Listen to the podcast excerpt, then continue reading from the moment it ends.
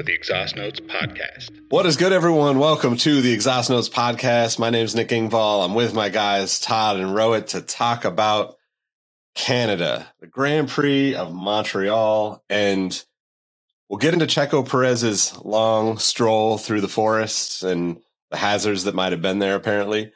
But how you guys doing? The real journey is the friendships that we make all along that path. I've been running through the six with my woes. A fa- famous Canadian once said. Yeah, what does Drake has WOW stand for again? I'm sure you two hip dads would tell us. Well, Nick is a dog dad. I don't want to give him the miracle of life just yet, but I thought WOA was an acronym for something. I have I have no idea. Okay. Well, Drake, No, it's if you ever it's- wanted us to send you the invite, here it is. We'll let you come on Exhaust Notes just so you can tell us what WOA means. And what money you lost betting on the wrong driver for that Grand Prix that weekend? That's a that's a good that's a great question. I, as far as I know, "Whoa" is short for "Wode," which is a Southern thing because he came up with Lil Wayne. Oh, and that's a a, Sho- a New Orleans Shorty, thing. Wody. Yeah, Working on excellence. I just looked it up while Nick was glamping. Woe is my crew. It stands on uh, stands for rather working on excellence. It's just my whole brand and my whole movement and my whole way of life for everyone. I want everyone to work on excellence. So all my friends are my woes, and I feel anybody working on excellence in life is a woe in life as well. So does that mean Plies is Lil working on excellence Plies? 'Cause he says Lil Woe Plies, right? I, I, I guess my favorite rap acronym was Memphis Bleek because Memphis and Memphis Bleek, if I remember, is making easy money, pimping hoes is shit. and then Bleek is just his actual name. But let me confirm that as you two keep chatting. We've gone down we've gone down quite the rabbit hole. Hey, you said Off the rails 9:30 already. At this rate, it might be 9:30 a.m. Nick, I'm sorry to give everybody a little peek behind the curtain. all good. It's all good. Um, so unfortunately, we don't have any reviews to read. So if you're listening to this and you enjoy the shows that we've been putting out, it'd be super helpful if you just head over to iTunes, Apple Podcast, as it's called now, and leave us a review. Won't take you but a couple minutes. Um, other than that, let's let's let's just get right into to the whole list of of how the race went, and then we'll get into the the specifics of what we want to talk about. Okay. I'll go ahead and just read off the results. If you guys have any bon mots or witty one liners, keep them to yourself. No, I'm kidding. Just go for it. But up first, we had Max Verstappen in the Red Bull in first place, followed by everybody's favorite Spaniard, Carlos Sainz, Ferrari number two. Then we have the British back to back attack of Lewis Hamilton and George Russell, both repping the German team of Mercedes followed by Charles Leclerc, the prodigal son of Monaco and Ferrari, in fifth place. Esteban Ocon, aka Ratatouille, aka Remy, aka my guy, is in sixth place for the Alpine Renault. And then number seven, based on a penalty, actually, Valtteri Bottas, followed by his teammate. What's his name, Todd? Zhou Guan Yu. Thank you, sir. And speaking of teammates, Esteban Ocon's teammate Fernando Alonso was in ninth place because he was the one that actually received the penalty. So I misspoke. And then Drake's favorite Canadian racer, sorry, Lance, uh, is Lance Stroll. I meant to say sorry, Nick. But following that up, we have Daniel Ricciardo in 11th, followed by Sebastian Vettel in 12th. Alex Albon in 13th, Pierre Gasly going back to the slide that we had kind of talked about in previous episodes on 14th place, Lando Norris in 15th, Nicholas Latifi, the aforementioned Canadian, in 16th, and Kevin Magnussen in 17th. And the remaining three drivers, Yuki Tsunoda, Mick Schumacher, Sergio Perez, all went for a walk in the woods. Where do we want to start, guys? I think Nick said he wants to start with the American shambles known as Haas. It's been a while since we shit on them, I think. I mean, yeah, but we got to give them some credit here.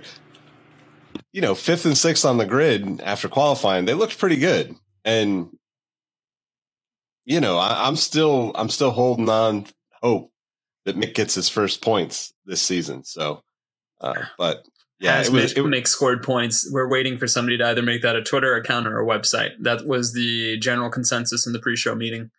yeah, definitely.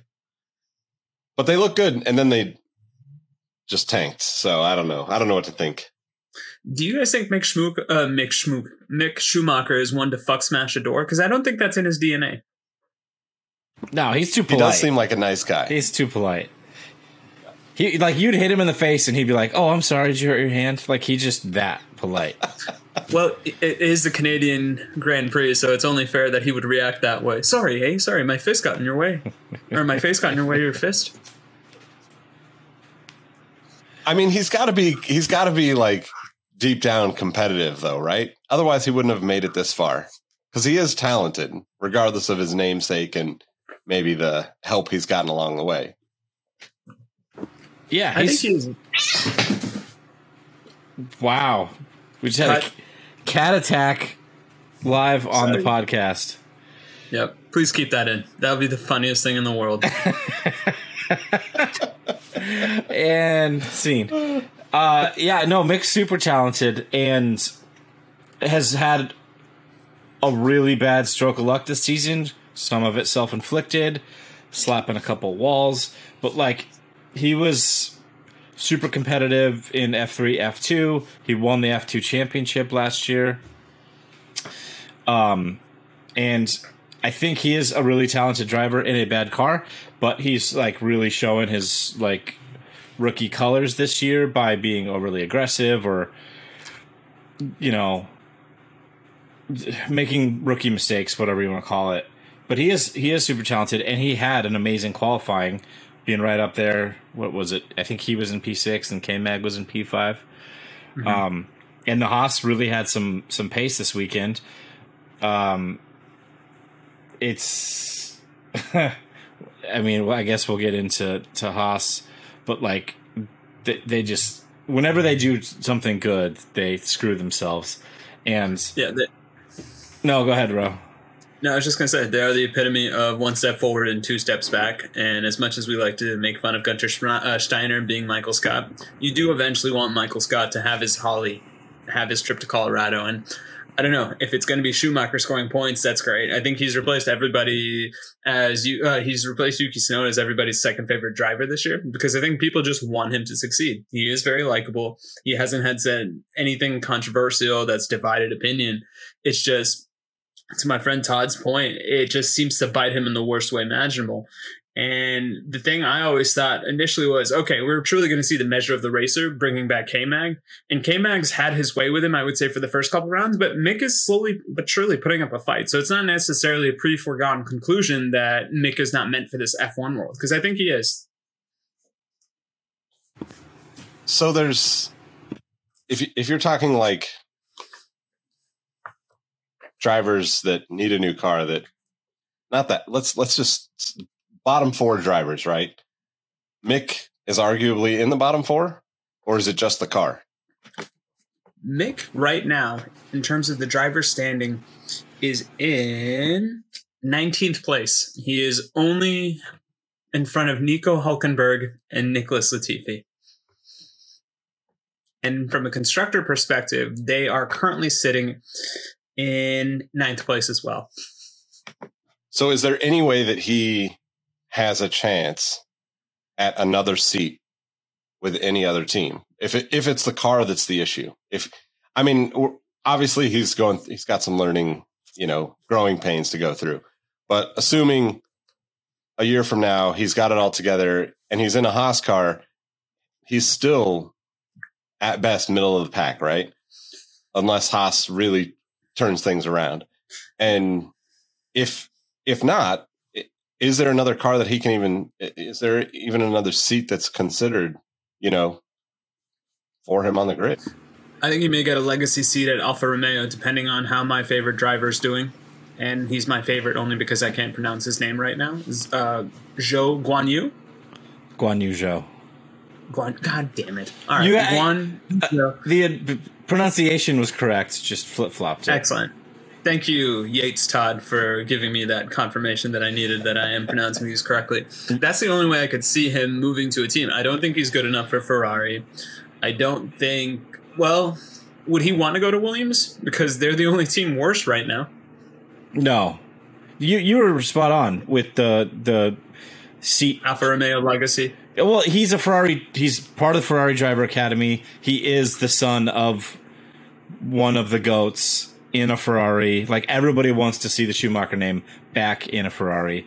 Um, I I think up until recently, uh, it was very possible for him to be on his way to that Alfa seat next year. Uh, but our friend Zhou is having a bit of a run here, uh, performance wise, and um, it's possible he keeps that seat for next year. I would have two races ago, three races ago, I would have said no, no shot. But he he's on his you know he's on the right right path. He's got points. Um, I think. Well, this is his what second race in the points, second or third. Um, but he's yeah he's performing well now. So I think if anything, Mick stays in the Haas next year. He brings in sponsorship dollars because of his namesake. He is talented. Haas is they're not the laughing stock anymore. I think that's taken by the Williams. Um, as far as All is right in the world. yeah, well, it's not really like I would. I being an old school fan, like I still think of Williams as like the the top team. They're besides Ferrari and McLaren, they're the oldest team on the grid. True. So like, I, I want to see him do well. I, I like the, the back in the '90s, like Williams and that Martini and Rossi Yeah, color car. Like I want to see that Yep. again. Yeah, I mean it's it's interesting because I, I mean I know that Alfa, the Alfa team is is performing better, and potentially it'd be interesting to see Mick alongside of of Bottas, but I just don't see any reason for him to move.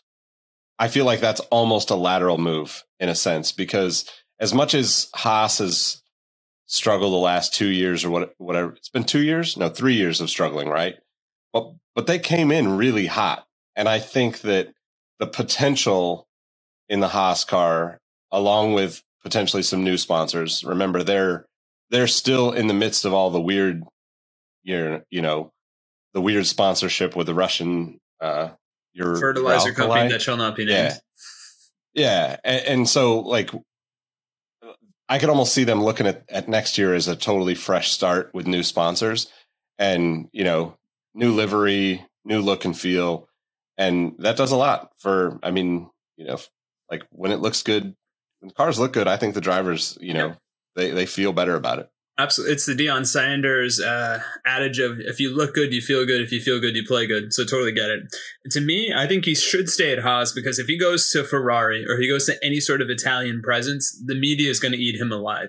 And I think the German press has kind of treated him with kid gloves, bar the bad pun, if you will, where he's Michael Schumacher's son. So they're not going at him, let's say, if he was any other German. But I think that going into any sort of Italian setup is going to not really do well for him because inevitably that microscope is going to turn on him and it's going to be a question of why isn't he as good as his dad? He's got the last name, so he should have some of that talent. So stay American. I don't know. I think historically he's always done better his second year in a car. So like F F three, he had kind of a weak year. His second year in F three, he did really well. First year in F two, second year in F two, he won it. His first year in this is technically his second year in F one, but it's a brand new reg, so it's like a first year kind of again. Um, so I'm giving him a little bit of leeway not gonna like say good, bad, or indifferent. He is making rookie mistake still, which is is not great. But uh, you know he's he's pushing the car and he's trying, and you know it's he's not Latifi. I guess it's the best positive I'll, I'll put on that. But can we talk about K Mag for a second? Do it. because oh my god, does he have a hard on? He's just like anytime he gets around Hamilton, he takes a BlueChew and he's like, "Oh, I'm gonna run into you." He did it in Spain. He tried to send it around the outside. He did it again in this race. Around, he tried to go around the outside of what was it, turn three, four, that chicane, which is you don't send it around the outside there. There's the other driver is going to take the line that gives them the fastest speed through that corner, and it's going to go all the way to the wall. So why do that? And sure enough, he goes tries to send it around the outside of Hamilton, and Hamilton kind of nudges his wing with his tire, whatever. Um, which I don't really put any blame in Spain. There was a little bit of blame on Hamilton. This one, I don't put any blame on Ham- Hamilton for. Um, and then he gets the uh, the meatball flag, as they call it in auto racing. It's the black flag with the orange circle on it. They call it the meatball flag. But that means that you have something broken on your car that you need to come into the pits to try to fix. Uh, it's the same thing we saw in Baku with Yuki's rear wing. Um, but he just ruined his race immediately just by like it's a long race. You're on the first, maybe second lap, I think, and you try to send it. Like I granted, you know, try to get track position early. I understand all that stuff, but you're you're not racing the Mercedes in real life, right? They're like they're like Formula 1.5, you're Formula 1.75. Like you're racing for fifth and sixth place at best. You're just trying to stay in the points. Don't do that. That was like an just an, an idiot move. But what do you guys think about this is a thought I had. Uh they showed him the meatball flag for his wing, which was like questionable, right? It was kind of hanging off, not really broken, broken, but like damaged. They made him come into the pits for that. They, last race, we saw Yuki, his DRS, the DRS element on his wing snap in half. He, they showed him the meatball flag for that to come in, but they ducked it. They literally duct taped it. They're like, cool, send it back out on track. Like, is that even? like and the FIA didn't step in like the, the race directors, stewards, whatever, didn't say anything after they duct taped his wing. Like I feel like one, it was a little harsh to show him the meatball flag for uh, just a, a damaged wing that wasn't like flopping necessarily, and two, like they got to be a little bit more consistent there. I guess. What do you guys think? Should they have shown him? that flag and I feel like I've said meatball too many times in a row. Should they have shown him that flag and and what do you guys think about K Mag's actions? I think we should get Subway Eat Fresh as a sponsor.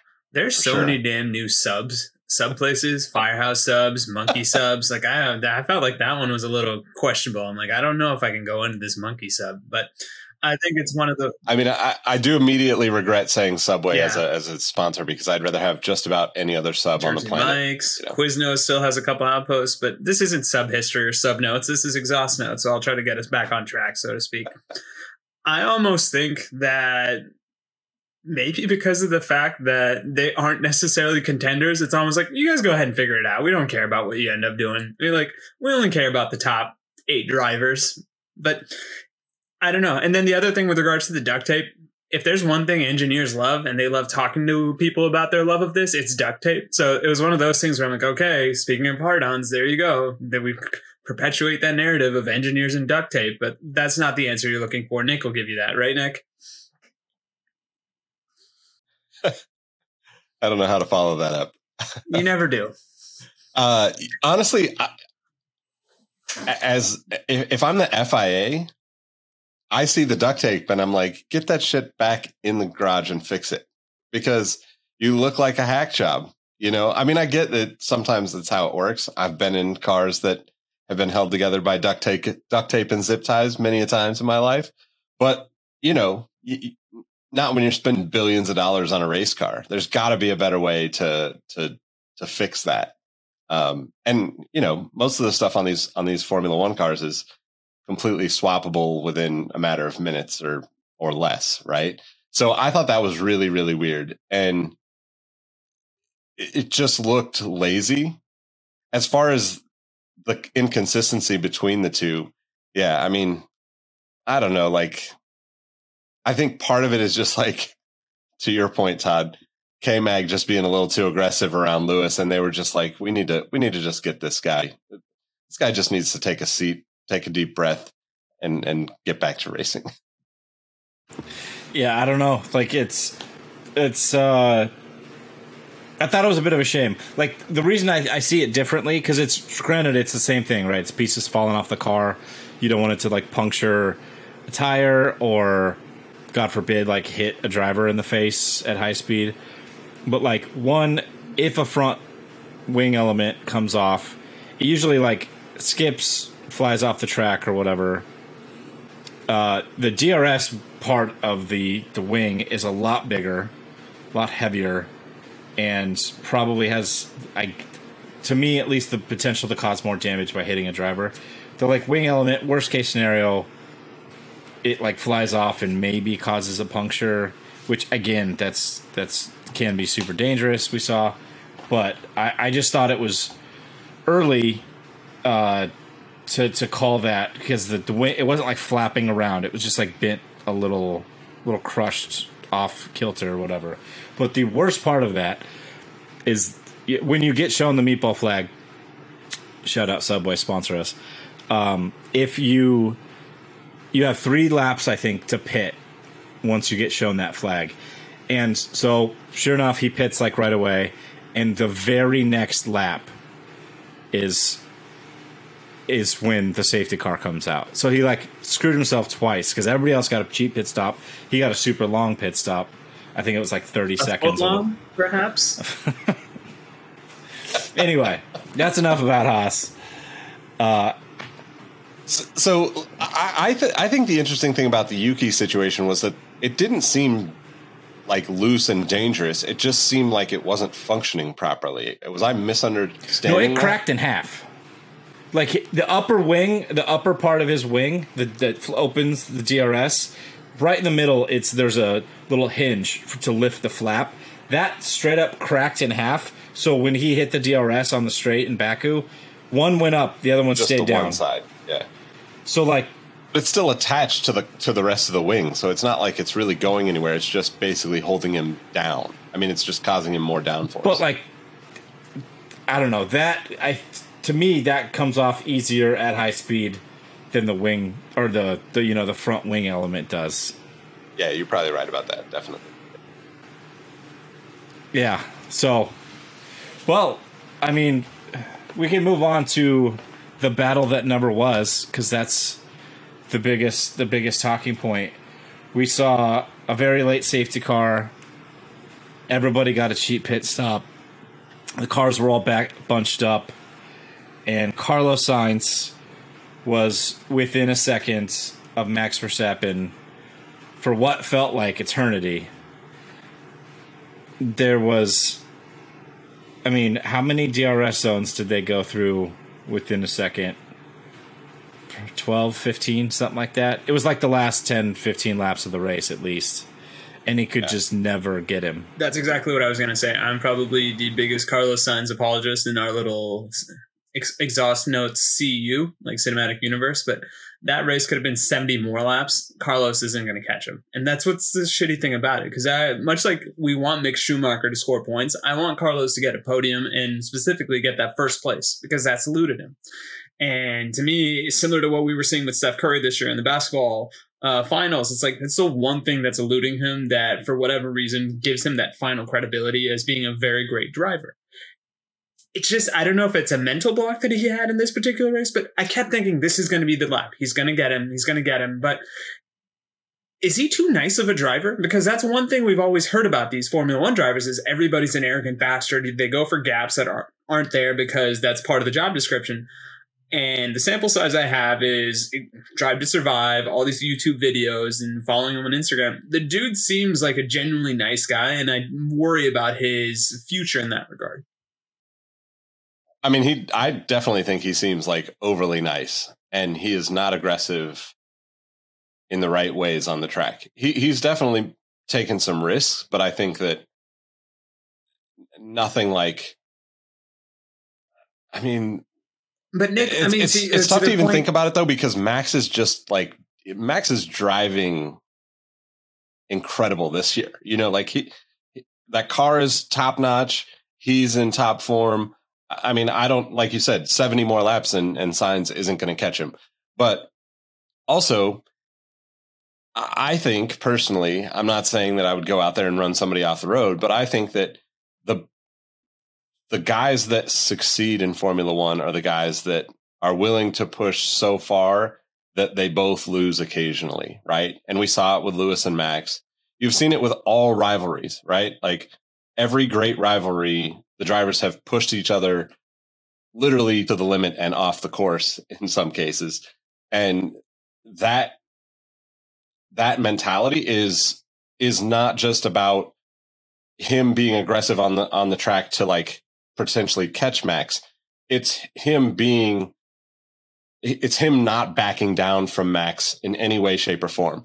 And until he kind of pushes that to that level, I think that he's he's just not going to be on the top of the podium.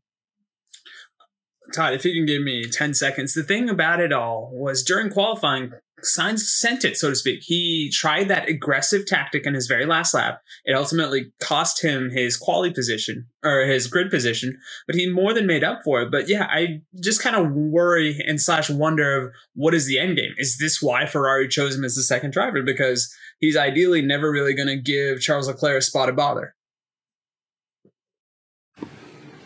I don't know about that. I think he's super talented. I think in certain instances he has been aggressive and is willing to push it over that line that, that Nick was alluding to. Um, I think he's adjusting to being in a front running car.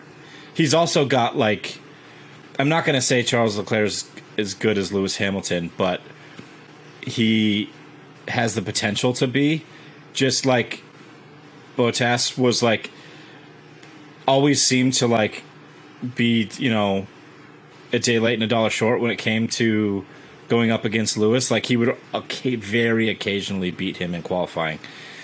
Um, but in the race, he could never really match the pace, match the moves, whatever you want to call it. I think it's maybe a little bit of that with Carlos. The, the thing I keep thinking about is if Charles Leclerc was put in that same position with 10 laps to go, fresh tires, right behind Max, safety car. Does Charles get past uh, Max in that situation? And you think, like, there's probably more of a chance for Charles to do it, but I still don't think it really would have changed the outcome. Somehow, the the Red Bull was able to, which is known for being faster in a straight line, but maybe lacking a little bit compared to the Ferrari in the corners. Like the Ferrari's been known to be faster in the corners, Red Bull's faster in the straights, and and because of that, they're kind of neck and neck pace wise. Um, I, I think just overall, the Red Bull had uh, had their number a little bit this weekend. So I don't even know if Charles would have got past him. But I think if you know I had a bet, I would have bet you know I'd bet on Charles to actually get get past him. He almost got it. I think it was like the second to last lap. The penultimate lap. He, um, yeah, he almost got him or got close enough out of the hairpin in the last corner or whatever the last hairpin to get close enough on that second to last straight to like use the DRS to catch him and then overtake him. But he went too deep into that last hairpin and you know lost a you know big gap to him there. But it was a super exciting like finish to a race and like amen to this new regulation set because in years gone by no chance that a tire or a, a car can be within one second of the lead car for 10 15 laps whatever it was uh, for like without burning your tires out. There's no way that those they're gonna last that long. So i thought it was pretty cool but uh, you know bravo to max talk about pressure for that the last third. the pressure at this point. He was so calm behind that wheel. But one thing I will say is what Nick mentioned about drivers going for a gap. If I'm also contemplating the hypothetical situation that you just gave us, Todd, in terms of if it's Charles behind Max, he may not pass him, but he's going to try to make a move, and it's going to possibly result in both of them crashing. And then there you go. There's the start of a rivalry to which Nick was kind of alluding to. Carlos won't necessarily do that, but maybe there is something to be said about the fact that he has the self awareness to know that, hey, I'm not a world winner, I'm a point bringer in the sense that as a second driver, I think your number one responsibility is just to supplement the points that your number one driver brings. And I think few are better than Carlos in that. I think we talked about it last week. Checo is probably the guy right now as a number two driver.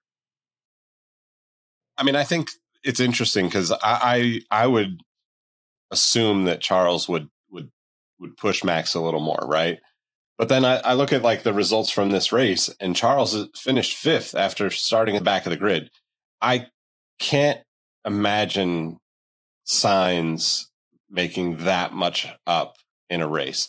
it seems like he's it's almost and and maybe it is just a mental thing where like once he hits that oh shit point, it's it's it's just impossible for him to get over it in a race. But I I can't remember the last time he made up that many positions. You know, he's had he's had some great races, and he's obviously come back from some, you know, off you know off course and and you know even some you know obviously they've had a little bit of challenges here and there mechanically and stuff, but I, I just don't see him as like the aggressive driver, you know. And I feel the same way about Valtteri Bottas, right? Like he, see, he's a great driver. I'm not saying that Carlos Sainz isn't, but there's just a certain extra, you know, like I don't know, playoff Steph, playoff Kobe level to the guys that that win championships. And I don't think either of those guys, regardless of the car that they're put in, has that full on like I'm here to beat you mentality as opposed to I'm here to win a race. And there's a big difference in that. You know, like the way that you drive, if you're out to to beat someone, it's much different than you're out to win a race because you think differently, you're more aggressive, you're you're, you know, like look at the way Fernando Alonso drives. That guy drives like he's out to beat everyone on the track every week. Even in 12th position on the track, he's blocking guys that are 3 laps up on him and like you know, that kind of mentality, although some people might not like it, uh, to me, it speaks volumes to like the competitiveness of, of who he is. And, and the rest of the grid kind of just doesn't show that. And I, you know, I'm sure there's lots of variables and lots of things that go into it, but to me, it, it like, it's one of those things I just don't see it with Carlos Sainz. I don't know. I mean, to me, I, if you would ask me what is Carlos Sainz's number one quality as a driver, it's ironically just putting his head down and driving. And I'm trying to find the race where I thought he made up like 10 positions. I can't seem to find it. So maybe I've just imagined it hence me being the Sainz apologist that I possibly am. But he always was a guy that the less you pay attention to him, the better he does because he truly has made chicken salad out of chicken shit on a couple different occasions. But maybe this is the fact that Ferrari actually has a credibility to their title aspirations this year. And I'm not saying he's succumbing under the pressure because I don't think that he is, but he is a little bit in his own head. And I thought this was a drive in the right direction. But we're always as good as our next race. So I'm interested to see how he builds on this because this might be the best position he's had all year. Was that fair to say? I think they had a 1 2 in Monaco, I want to say. Okay. Wasn't it Ferrari 1 2? That sounds about right. So I'll just go ahead and read through that. But uh, yes, he qualified and finished second at the Monaco Grand Prix. Yeah. Okay. But I want to switch gears because Nick just brought up Alpine. Let's talk about them. Holy hell, Fernando Alonso qualifying in the wet. First time on the front row of the grid in a decade. I want to say it was like 2011, 2012. It's the last time he qualified on the front row of the grid. That was amazing. Like I don't know if if George's gamble putting on the softs actually worked in qualifying, then I don't think he would have been there. But damn, he just kept getting faster and faster. The Alpine was a rocket ship again. Um, but wow, did they shit the bed uh, when it comes to the race? I guess it turns out that I, I don't know how true this is. Fernando said post race that he had like they had like some sort of engine issue like 20 laps in, so his pace disappeared, and he said he was losing like a second or something on the straights. But um, why the hell did they not pit them under the first safety car? That was the weirdest thing. So they had him out for like I want to say almost 40 laps on those mediums or whatever in the beginning of the race, something like that. Felt like, it felt like he was the last to take a pit stop, and even Ocon didn't necessarily take an early pit stop. Like he also kind of extended his pit uh, pitless streak in a sense. Yeah, I, I don't know what the hell they were thinking. Like, and then they, I think it was do the opposite to whatever Sainz did to get track position but then they I immediately had another safety car. I want to say, wasn't there three in the race? There I was. Like I felt like, mm-hmm. yeah, I don't know, but like their their pit strategy, obviously, it wasn't as bad as McLaren. Maybe we'll get to them, but uh, what the hell was were they thinking? And then going back to what Nick was just saying about Alonso and having that killer instinct, I feel like he's just like doing whatever he wants because I think he uh, he finished the race in seventh, I think, behind seventh or eighth behind he Ocon. seventh. He finished seventh, and then he eh. took the five second penalty, and he dropped down to ninth. I want to say so that allowed both Valtteri and Zhou to move up spots.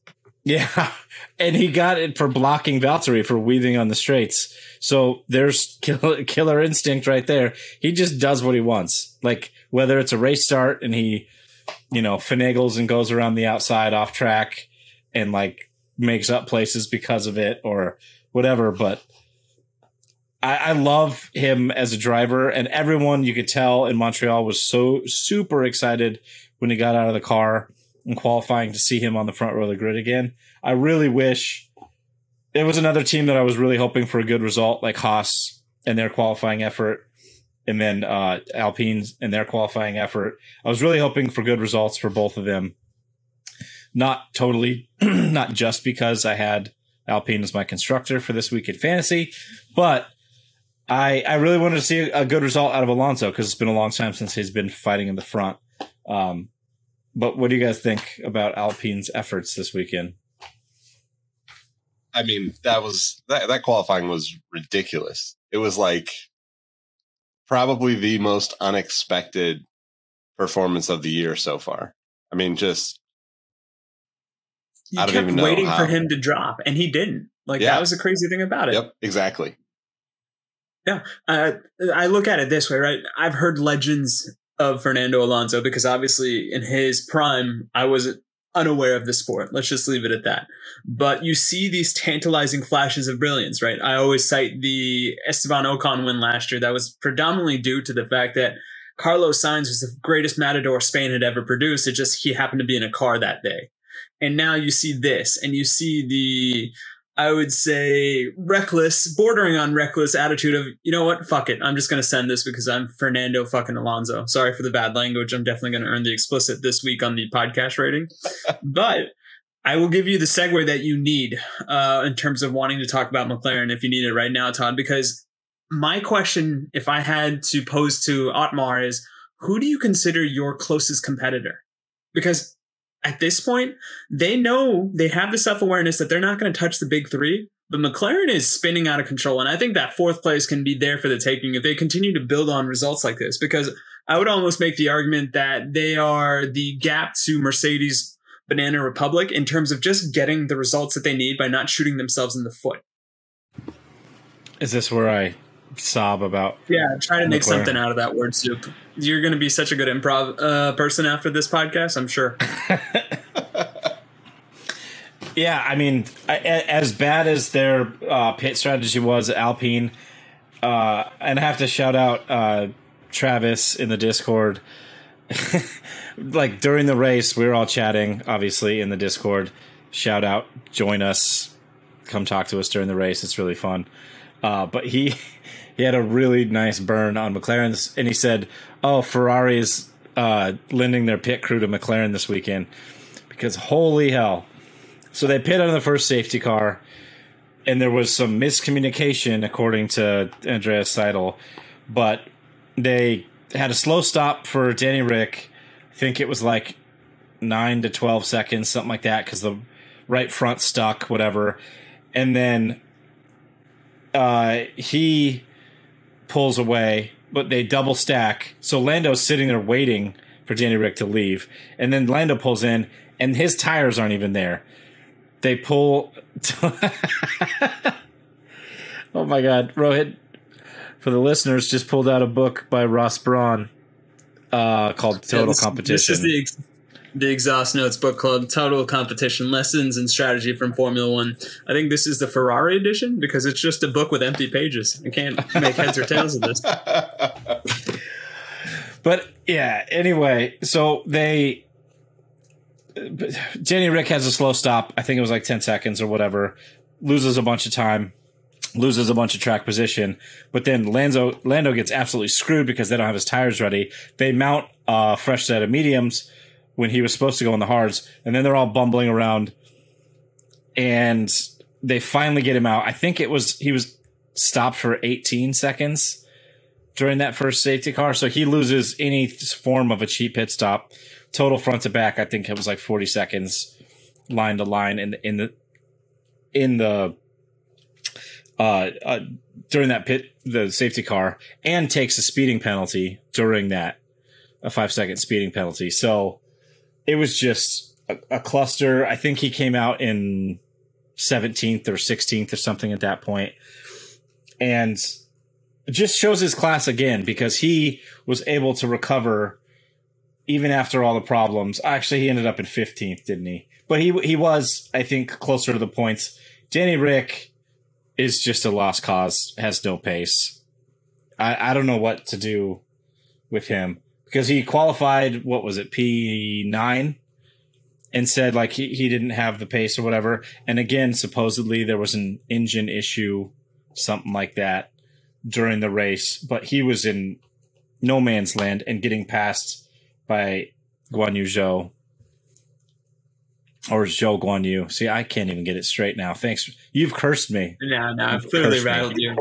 Yep, it's what I do. Much like I cursed Checo this weekend. I will say this: engine issues are the new supply chain issues in terms of my new go-to excuse. Anytime something goes wrong in my life, I'm just like engine issues. Sorry. Power unit's not functioning. Yep, that's what it is. Yep. Speaking of BlueChew, ba-doom-tsh. Oh man, yeah, uh, McLaren. I don't know. It's just it was. I anytime you see cars stacked in the pit lane, I mean, I just I don't. I just feel like that's unacceptable. Nick, I will give you the opportunity to amend your hot take. How many pole positions now that we're let's say a third of the season through? Do you want to take away from that Lando six podiums? Do we want to go reduce it to four, three? What are you thinking?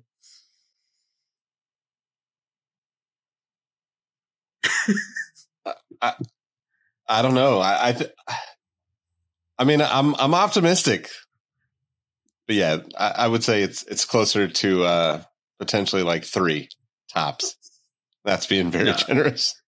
Now you should ask me how my three teams not scoring points all season predictions doing, so we're all good. Yeah. Yeah.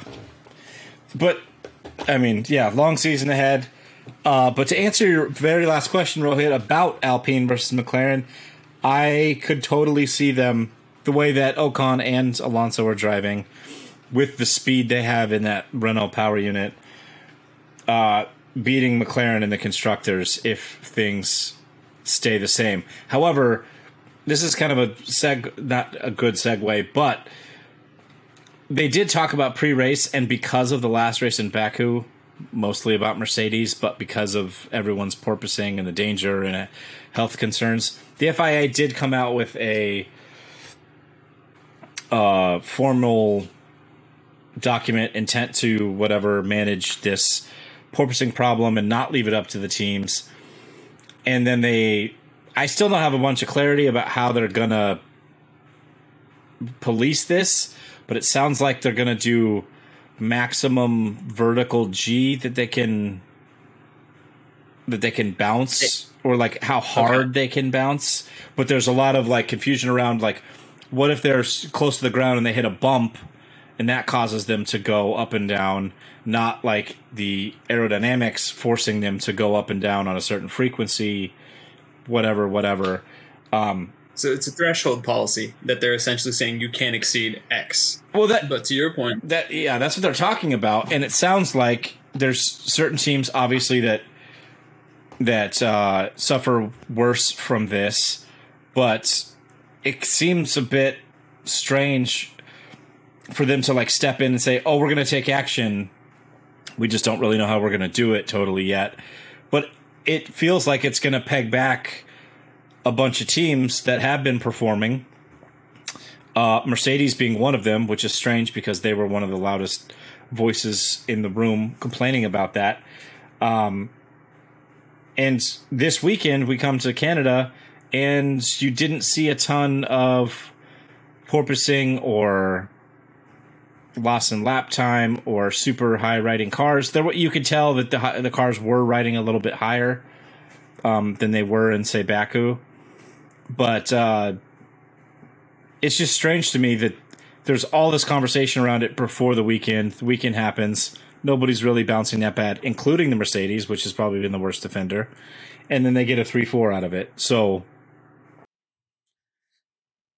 Did you also hear about the scuttlebutt that took place behind the constructors meeting? Apparently, Mattia Binotto and Toto Wolff got into a yelling match, and guess who happened to be in the room for said yelling match?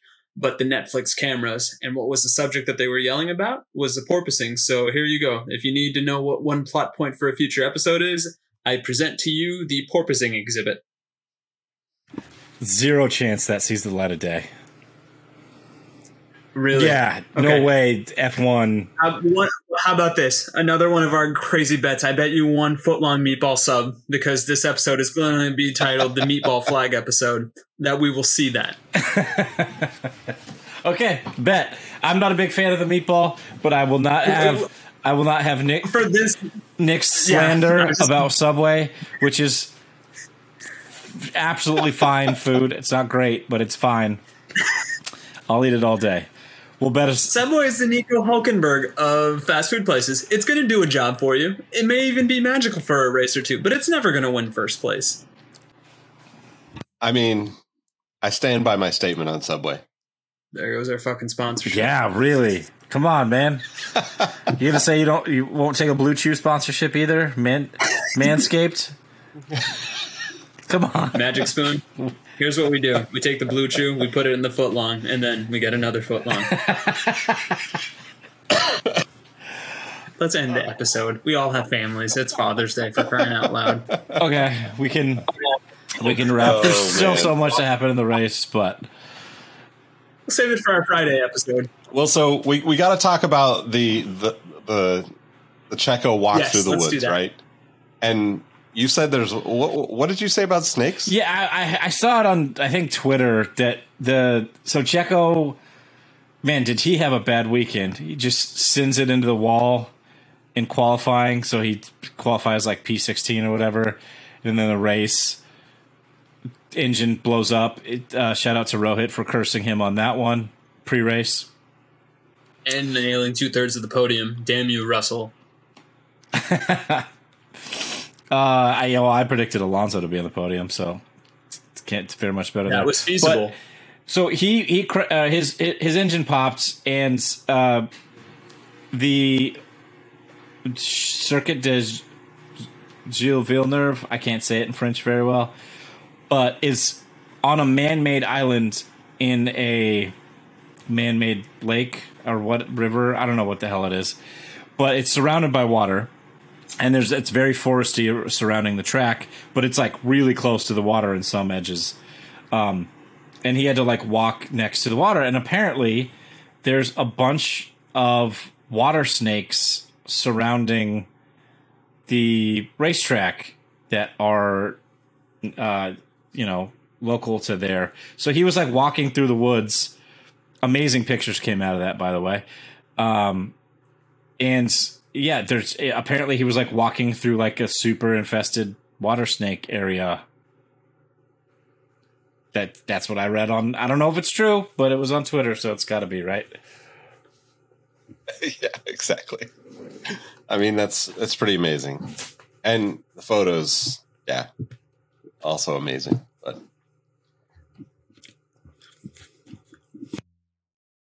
All right, is it time to do fantasy?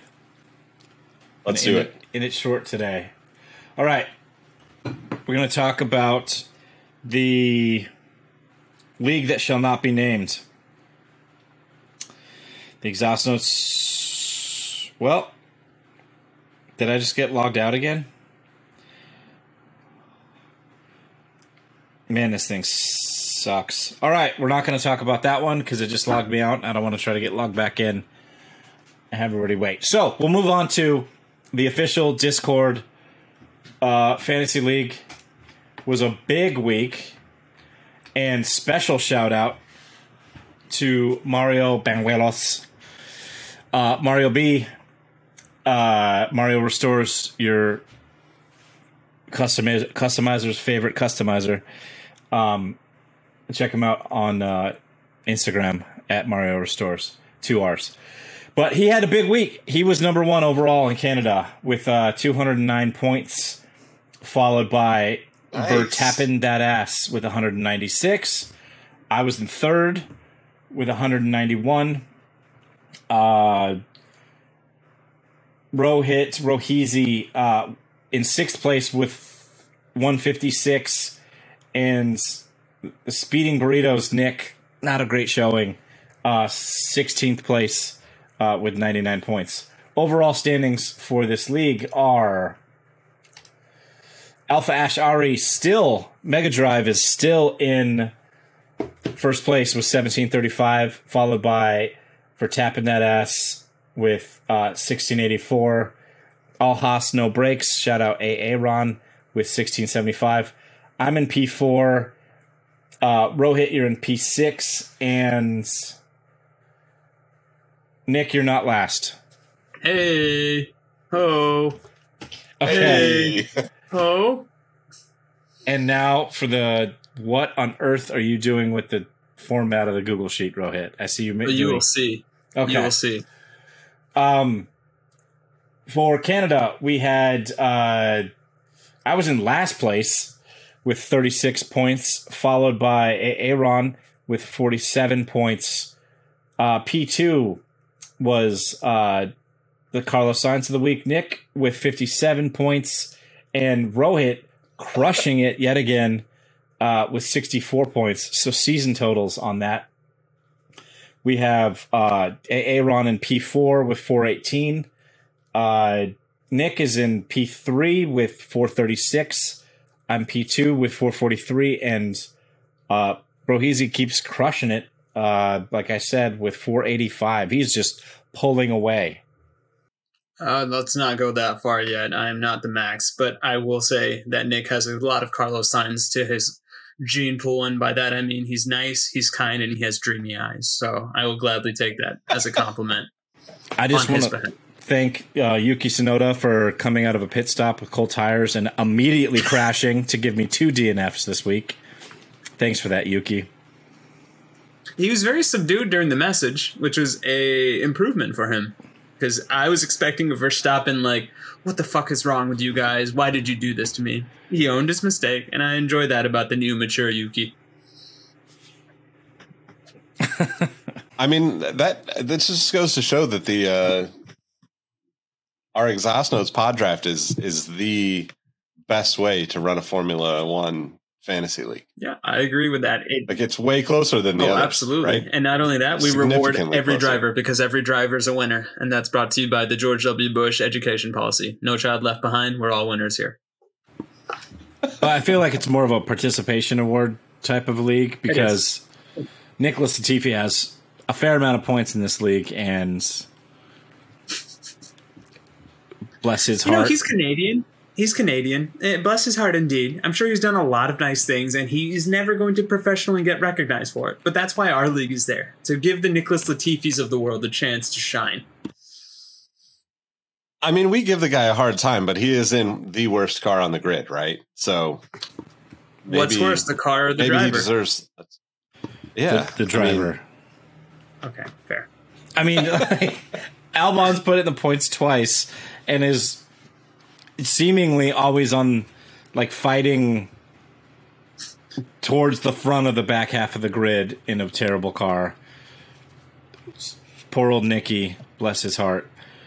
I'll say that Southern diss again. Um, I mean, I I feel bad for the for the guy. He's rattled after what he went through last year with the ending and like the death threats and all that stuff. Like that can't be good for you.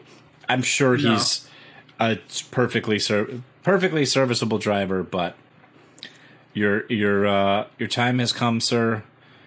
Bow out gracefully. Go cry into your millions of dollars of Sofina Foods, and um, I mean, his girlfriend is quite attractive as well. So good for him. I'm I'm sure that is the case, as is the case with most Formula One drivers. But Is there any chance that he gets replaced before the season's No. end? no chance. So, okay, well, we were supposed to end, but we'll talk about this quickly. yes, bring it. In the pre-race interviews, etc., Otmar Szafnauer was was uh, interviewed, and they asked him directly, "Will we see Oscar Piastri in a seat in F1 in 2023?" And he said, "Yes, flat out yes." Right. So that's basically fulfilling all the rumors that Oscar Piastri is going to be on loan to Williams as part of their new partnership and taking the Renault engines, whatever. So that's pretty much set in stone now. Then they asked him, will he be on the grid this year? And he said, we'll see. And then they kept pressing into him, and he's like, you guys have as much information as I do you know, yeah, kind of walking it back a little bit. But the rumor is that this week we should see him be replaced by Oscar Piastri at Williams prior to the British Grand Prix. Really? Wow. All right. You hear Woj bombs be damned. We've got Yate nukes. We'll see if it happens. I could totally see it happening. Uh, Williams doesn't need the money anymore now that Dorilton Capital is um, running the helm or owning the helm, I should say. Uh, why it it makes sense to me. Like Latifi's been, you know, a good part of the team, communicates well in development or whatever, but can't drive the car fast enough. Why not get him in? Give him half a year to get used to the car before next next season. Makes total sense to me. With the memes, guys. Do it for the memes. Keep Nicholas Latifi racing. That's what I say. He'll always go out as Gotifi. yeah. Miss you, dog. All right. Well, Todd, I guess you, you should start start us off with the with the closing uh, statements. How, how how can people find more Yates nukes on Twitter, Uh, Instagram?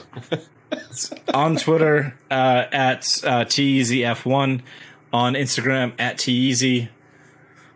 Most importantly, follow us uh, exhaustnotes.fm, exhaustnotes.fm, all the social media platforms, and come, you know, talk mess in the Discord with us. Talk sloppy to us on IG, specifically me at RoadM13 on Twitter. If that's your drug of choice, I'm at Roheezy. And Nick, where can they find you? I'm at Nick Engvall on all the platforms, but like Todd said, follow Exhaust Notes FM on all the platforms and uh, hit the first link in the description to join us on the Discord. Chop it up with us during the week between races. We'll catch you on the next episode. Thanks for rocking with us. Leave us a review if you haven't already. We'd really appreciate it. Please. Nicholas Latifi, leave us a review. You don't have anything else going on. Jesus.